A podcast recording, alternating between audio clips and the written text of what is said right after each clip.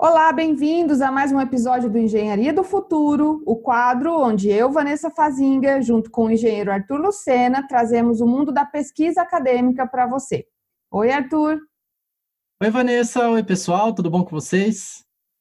Hoje sou eu que vou entrevistar o Arthur sobre um artigo científico que ele leu, que fala sobre nível de maturidade de implantação da filosofia Lean nas obras de edificações. Esse artigo foi apresentado no evento Cibrajec, agora de 2019, e tem como autores a Priscila Rodegueri, a Sheila Serra e o Itamar Lorenzon.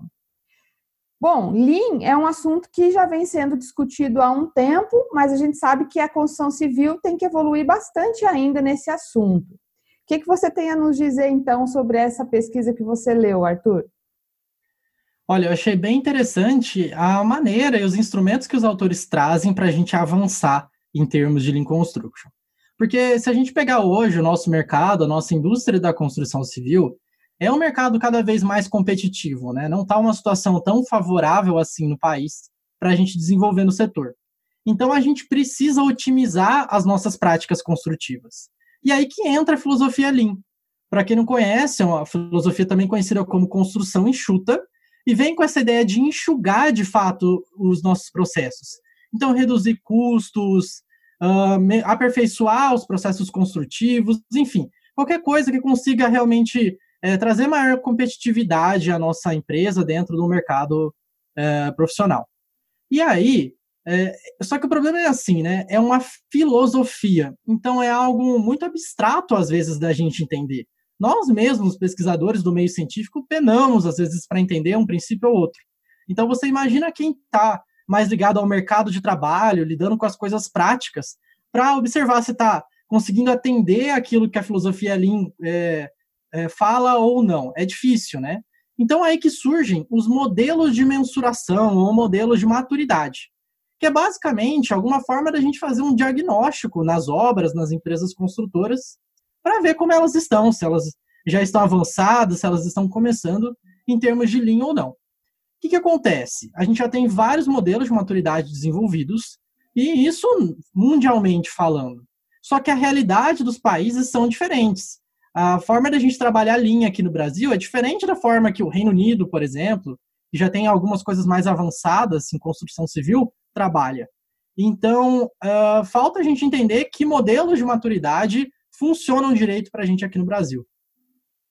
É, realmente a gente tem visto, às vezes, a, a minha obra é Lean ou a minha empresa é Lean, quando na verdade apenas um dos canteiros da empresa aplica algum conceito Lean, ou até mesmo dá esse título como obra Lean, quando na verdade um conceito ou uma ferramenta está sendo testada, usada dentro daquele canteiro. Então, até para que os gestores que estão nesse caminho possam é, colocar o pé no chão e se situar sobre em que nível da caminhada ele está, acredito eu que sirva essa, esse entendimento da maturidade, é isso mesmo?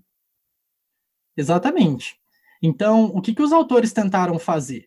Como eu falei, a gente tem vários modelos de mensuração, modelos de maturidade. Então, eles pegaram um em específico que é desenvolvido pelo Lean Construction Institute, que é uma instituição muito renomada nessa questão de Lean Construction. E esse modelo ele se chama Lean IPD. E aí, é, a questão é que ele foi desenvolvido para o cenário internacional. Então, eles queriam saber se ele era válido no Brasil. Então, toda a construção do artigo foi em cima de aplicar esse modelo em uma obra brasileira de uma construtora de pequeno, médio porte, para ver se de fato o que o modelo apontava era aquilo que eles constatavam na prática. Falando sobre o modelo para vocês entenderem melhor. Então, ele é basicamente assim: é uma planilha com 191 tópicos que a gente tem que avaliar sobre aquela obra que a gente está analisando. Então, em cada um desses tópicos, a gente dá uma nota de 0 a 5 para como que está a situação. E aí, depois, é, a gente compila os resultados na forma de quatro gráficos de radar. Esses gráficos eles vão analisar a empresa em alguns aspectos. Então, é, são quatro gráficos, mas na verdade são é, três dimensões e um gráfico geral. Que dimensões são essas? Eles falam em avaliar a empresa em relação à transformação, entrega integrada de projeto e entrega de projeto enxuto. Que basicamente, na verdade, é avaliar a empresa em relação à organização dela, ao sistema operacional dela e à questão comercial. Então, eles conseguem fazer essa análise global da empresa. Bem, bem legal, né? Bastante completo.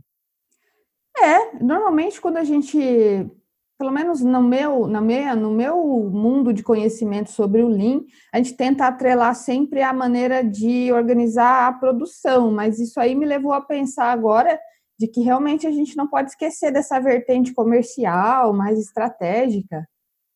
É, a importância é a gente conseguir fazer algo que seja integrado. Como você comentou antes, né? Não adianta ser algo pontual. Ah, eu sou lean nisso.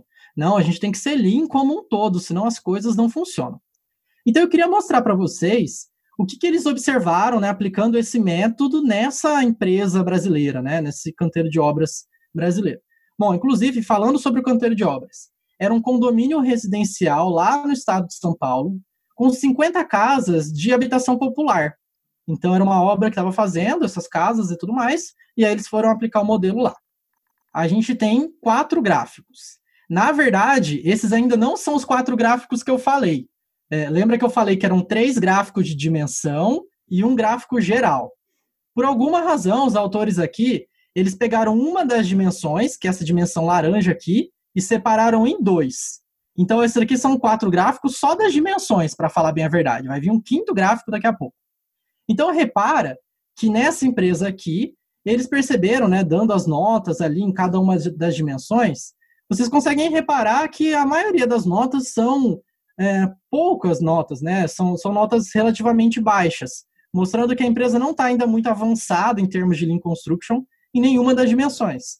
Na dimensão roxinha ali, que é relacionada à transformação, talvez seja a que menos tenha avanços, né? Como dá para a gente perceber. E aí, enfim, né, quando eles analisaram esses gráficos, eles conseguem chegar também a uma análise geral da empresa, que é esse outro gráfico aqui.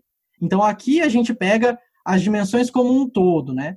Reparem que, de fato, a dimensão transformação, a dimensão roxa, é a que tem um pouquinho inferior ali. Bom, o que, que isso tudo significa? Quando eles pegam isso num índice só, eles chegaram a uma empresa que está com 36% de é, aplicação da filosofia Lean no canteiro de obras. O que qualitativamente, segundo o método, significa que eles ainda estão aprendendo a aplicar Lean. E isso, de fato, fez sentido com a realidade da empresa. Porque eh, a empresa se dizia realmente que não aplicava ali inconscientemente, então estava começando a trazer alguma coisa nesse sentido. Bom, e com isso, os autores concluíram que, de fato, esse método pode ser aplicável né, dentro dos limites. Eles só testaram em uma obra, mas eles acham que pode ser aplicado, de fato, aqui no Brasil. Primeiro, porque né, a conclusão mais drástica de todas, de fato, o método revelou algo que eles tinham constatado na prática, de que a empresa ainda estava começando a aplicar ali. E segundo, por tudo aquilo que eles viram na literatura, era um método já bastante consolidado. Como a gente falou, é um método abrangente que analisa várias dimensões da empresa. Então é algo assim, é, muito estável, muito complexo, né? Então que já consegue trazer um resultado bastante interessante. Mas, Arthur, é, essas 191 questões, elas são respondidas por uma variedade de pessoas? Pode ser pessoas da gerência, da diretoria, os próprios funcionários da, da obra, como é que é? Olha, eles não deixam muito bem claro. Eles simplesmente falam que eles responderam a essas questões, é uma planilha de Excel, dá essa nota, e depois a, a nota é, é utilizada em pesos iguais para gerar aquele gráfico. Mas esse ponto que você mencionou, ele é muito importante e é algo que eu vejo como uma perspectiva futura para a gente avançar nesse assunto. Para falar bem a verdade, eu escolhi esse artigo para a gente conversar hoje, porque eu já estudei bastante sobre essa área. O meu TCC na época de graduação foi justamente sobre métodos de mensuração da Lean Construction, e essa foi uma das coisas que eu percebi. Em um dos métodos que eu apliquei, ele era preenchido por diferentes pessoas, por engenheiros, operários, clientes, enfim, muita gente e as análises eram diferenciadas. Então a gente tenta trazer algo muito subjetivo para a análise. Cada um vai ter uma opinião. Então é difícil a gente conseguir bater o martelo. Olha, a empresa realmente é assim em termos de Lean, quando cada pessoa pensa de um jeito, né? Então a gente ainda tem que lidar com essa subjetividade desse tipo de recurso. É, mas de toda forma, eu acho que é um assunto que vem é, se aproximando do nosso canteiro de obras e das empresas de construção civil. Ah, precisamos realmente tomar medidas em função dessa redução de desperdícios e o desperdício olhando de uma visão ampliada, muito mais que resíduo, muito mais do que ociosidade dos funcionários.